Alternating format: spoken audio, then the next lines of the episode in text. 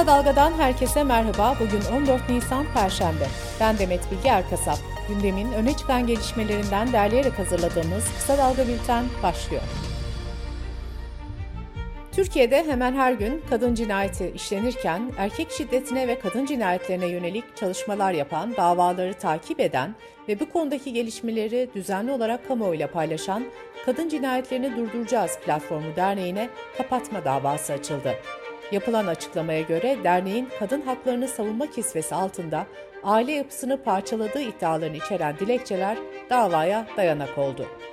Dernek davayı protesto için bugünden itibaren Türkiye'nin birçok kentinde eylem yapacak.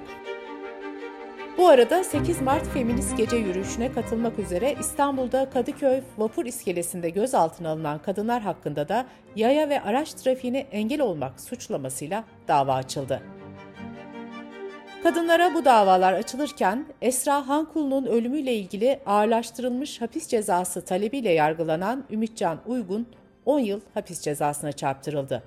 Savcılık Uygun hakkında kendisini savunamayacak durumdaki kişiyi kasten öldürme suçundan ağırlaştırılmış müebbet hapis cezası istemişti. CHP lideri Kemal Kılıçdaroğlu'nun 2017'de grup toplantısında yaptığı konuşmada Cumhurbaşkanı Erdoğan ve yakınlarının Man Adası'na para gönderdiği iddiasıyla ilgili davalar açılmıştı. Kılıçdaroğlu'nun avukatı Celal Çelik, Yargıtay'ın Erdoğan'ın açtığı 3 davadan ikisi için red kararı verilmesi gerektiğini belirtirken, bir davada ise tazminat miktarının düşürülmesini istediğini söyledi. Yargıtay kararında Kılıçdaroğlu'nun konuşmalarının siyasi nitelikte olduğu belirtildi ve özetle şu değerlendirme yapıldı.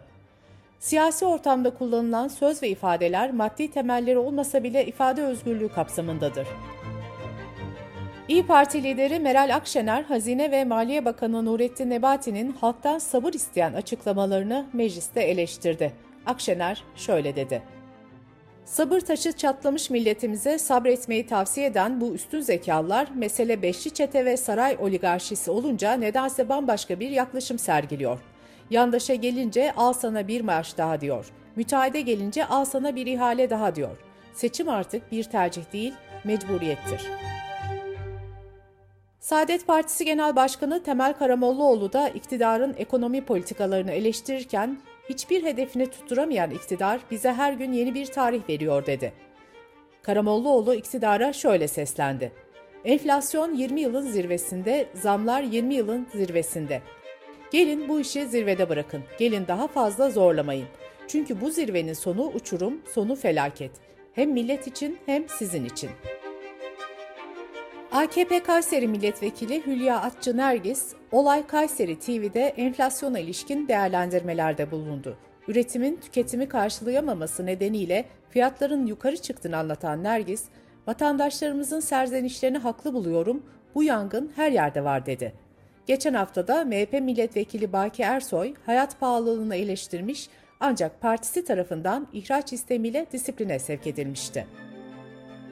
Aralarında Munzur Çevre Derneği, Malatya Çevre Platformu ve Türkiye'nin birçok bölgesinden çevreciler Erzincan'ın İliç ilçesine bağlı Çöpler Köyü'nde bulunan altın madeni ve madende siyanür kullanımına karşı eylem yapmak istedi.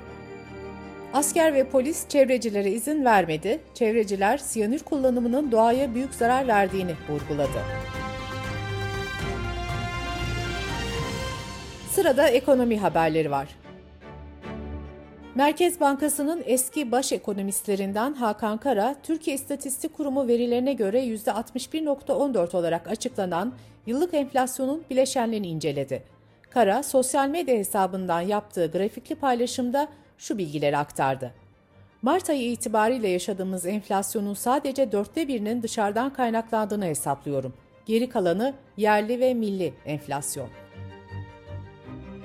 Türkiye Emekliler Derneği Eskişehir Şube Başkanı Arif Duru, emeklilere verilen bayram ikramiyesinin enflasyon rakamları oranında artırılarak en az 2500 liraya yükseltilmesi gerektiğini söyledi. Türkiye Devrimci İşçi Sendikaları Konfederasyonu ve Kamu Emekçileri Sendikaları Konfederasyonu bileşenleri İstanbul'daki 1 Mayıs kutlamalarının Maltepe Meydanı'nda gerçekleştirileceğini açıkladı.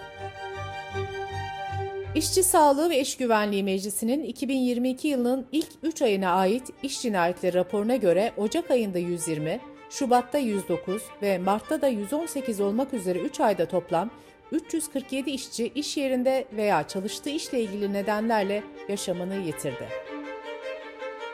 Türkiye Kamusen'in Mart 2002 fiyatlarıyla yaptığı araştırmada çalışan bir kişinin yoksulluk sınırı 6184 lira, 4 kişilik bir ailenin asgari geçim haddi ise 13.446 lira olarak hesaplandı. Enflasyonun rekor derecede arttığı ve alım gücünün düştüğü Türkiye'de Et ve Süt Kurumu Ramazan ayında vatandaşların et satın alabilmesine destek amacıyla ikinci kez tedbir alma yoluna gitti. Geçen hafta kıyma ve kuşbaşının Ramazan'da ucuza satılacağını duyuran kurum, şimdi de yetiştiriciye sığır başına 2500 lira yardım verileceğini açıkladı. Türkiye Esnaf ve Sanatkarları Konfederasyonu Genel Başkanı Bendevi Palandöken, elektrik faturaları nedeniyle esnafın iflas noktasında olduğu uyarısında bulundu. Palandöken şunları söyledi. Yaz aylarında klimalar devreye girecek, dolaplar daha fazla çalışacak, su pompaları devreye girecek, faturalar daha da artacak. Yakında mahallenizde esnaf kalmayacak.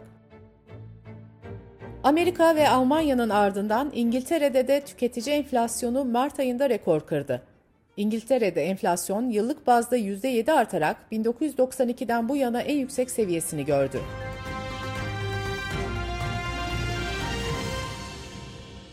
Dış politika ve dünyadan gelişmelerle kısa dalga bültene devam ediyoruz. ABD Başkanı Joe Biden, Rusya Devlet Başkanı Putin'i Ukrayna'da soykırım yapmakla suçladı. Biden daha önce de Buça ve diğer kentlerde yüzlerce sivilin öldürülmesiyle ilgili Putin'in savaş suçu işlediğini söylemişti. Fransa Cumhurbaşkanı Macron ise soykırım sözü nedeniyle Biden'ı eleştirdi.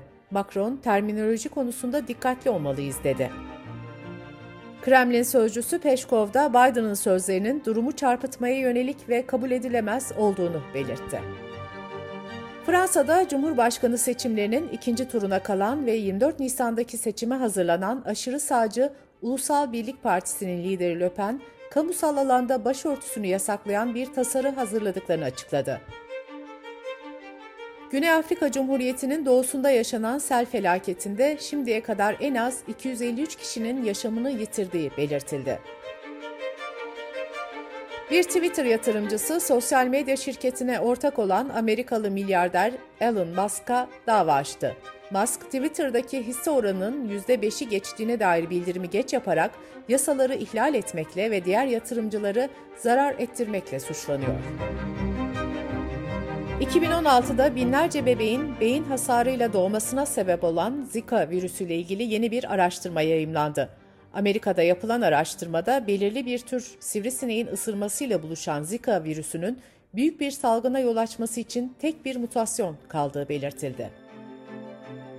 Amerika'da sağcı çizgisiyle Cumhuriyetçi Parti'ye yakın olan popüler Fox News kanalının izleyicileri üzerinde yapılan akademik bir araştırmaya göre bu kişiler bir ay boyunca daha merkez çizgideki CNN kanalını izlediklerinde görüşleri değişmeye başladı.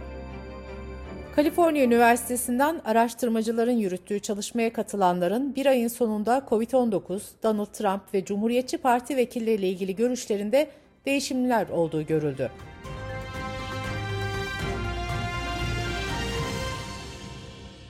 Bültenimizi kısa dalgadan bir öneriyle bitiriyoruz. Çılgın ekonomi ve para politikaları nedeniyle her geçen gün hatta her dakika fakirleşiyoruz. Ekonomi nasıl kurtulur diye konuşulurken de hep klasik formüller devrede. Gazeteci Mehveş Evin arka planda yeşil ve mor ekonomi kavramlarını inceliyor. Mehveş Evin'in podcast'ini kısa dalga.net adresimizden ve podcast platformlarından dinleyebilirsiniz. Gözünüz kulağınız bizde olsun. Kısa Dalga Medya.